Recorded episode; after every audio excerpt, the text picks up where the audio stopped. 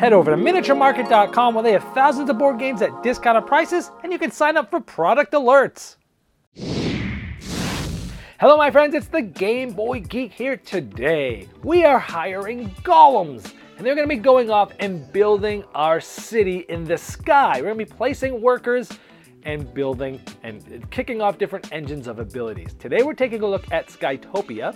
This was just recently released at the Essen Spiel Game Fair in Germany by Cosmodrome Games. I had a chance to play this just once at a small convention. So, and I had my camera with me, so I took some video. I'm gonna show you a one minute overview of how the game works at a high level.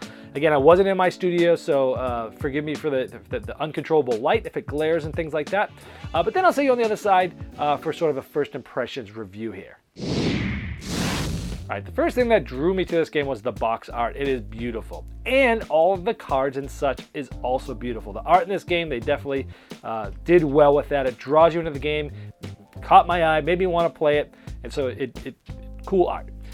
The best thing about this game, and the thing that, that that really sets it aside from others is that turning gear for the cost of the workers, of the golems, of the dice that you're placing out. And it's like, oh, I could put this one for free, but it's gonna be a six. Or I could pay 10 and get it done quicker.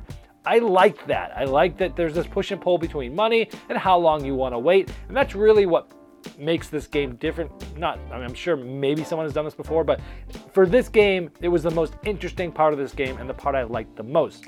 Now, when you're placing a die, I like that sometimes you can just place a die that you know is going to get kicked off. Meaning, I'll place a die for free, right? We know it's going to take a long time, but somebody's already there and they're going to get it quicker than us.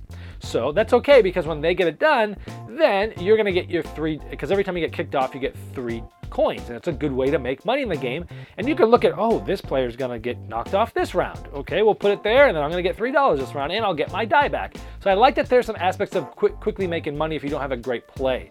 I also like when you place on those different buildings, even when you're just placing the workers, you get to activate that ability of the building, and that's kind of cool. I like that you're building an engine of cards that trigger. So over the course of the game, hey, if you build up a good engine on blue cards that are going to help you pay money to, to gain points, that thing, towards the end of the game, you build a blue card. It's like, oh, uh, I get a point. Ooh, I spend this to get this points. Ooh, I spend this to get this points. And you just build this big engine, and that is fun. It's the fun of engine building, and it is fun here. Um, I like that each game you have those three different tiles and you shuffle them up, and so uh, from each stack. And so the, each game is going to feel different because you're going to be going after different things. Uh, so overall, I enjoyed the game. It was fine. I didn't dislike the game. I liked the engine building. I liked that little that clock wheel going around. On the negative side of things, the game is very heavy with iconography because I wanted to make it, I'm sure, language is as language independent as possible. Uh, but the tiles were in English, which um, so the, the, the, iconography, there is a nice player aid that has all the iconography on one thing. So, but you will be constantly looking that up. Even after our first game, um, you'd probably still have to look it up for the red ones because those ones are a little bit more complicated and possibly some of the purple ones. Um, this leads to, there is, again, I've only played it once, but uh, there definitely was, bec- uh, because of the engine building, mostly because of the red buildings, downtime was definitely noticeable with three. So here's what can happen. I'm not uh, you know, a building is not going to get con- constructed on my turn just because of the way the wheel works. Maybe next turn it will get constructed. So I already know what I'm going to do. I'm going to take a die. It's my turn. I'm going to go. I'm going to place this here. I get two coins. Next player's turn. That took me five seconds. The next player is going to go. Okay, I'm going to place here in this red building. Um, and then that allows me to take any other die and put it on a different building. So let me see what I want to. And they think about that and they do that. Then um, or also, before they place their die, they actually have to c- collect a building card. And they put that building card on something like a red or a purple that maybe they have four or five buildings. Boom. Well, this allows me to do this. Ooh, and this allows me to do this. And the the, the, the, the yellow and the blue ones are more straightforward and they're a lot quicker. The purple and the and the and the, definitely the reds have ones that take a lot of thought. And so what happens is if you have even with three players, you place a die in five seconds. These two activate buildings um, and some of them being the red ones, you're going to be sitting there for five, seven, possibly 10 minutes. And for them to figure out their whole turn, do this thing. And it's like, oh, I just spent five seconds and now I had to wait five minutes. And so downtime an issue. It was noticeable with at least three. And maybe some of that was because not everyone was familiar because it was our first game. But I still think that in future plays, it's going to happen. You're going to have a really quick turn and other players are going to have you know, a lot of cool things to happen. Now it's fun to watch people run their engines like, oh wow, oh wow, oh wow, cool. But you're still waiting your turn, a little bit downtime there.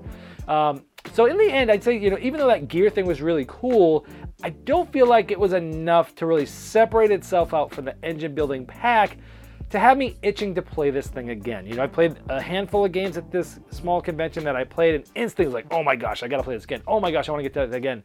This one was was like, okay, it was good. What's next? Um, and I don't feel drawn to play this one again. There's, it's a good game, but there's too many great games that are waiting for us to play them, and that's how I feel about Skytopia. Did you miss the Game Topper 2.0 Kickstarter? Have no fear, it's not too late to get in on the ultimate gaming accessory. Convert your table into a high quality gaming table with a fully portable game topper system and take advantage of some of the best 3mm premium gaming mats in the industry. New styles, new sizes, and new accessories can be yours. Upgrade every game you play by late backing now at GameToppersLLC.com.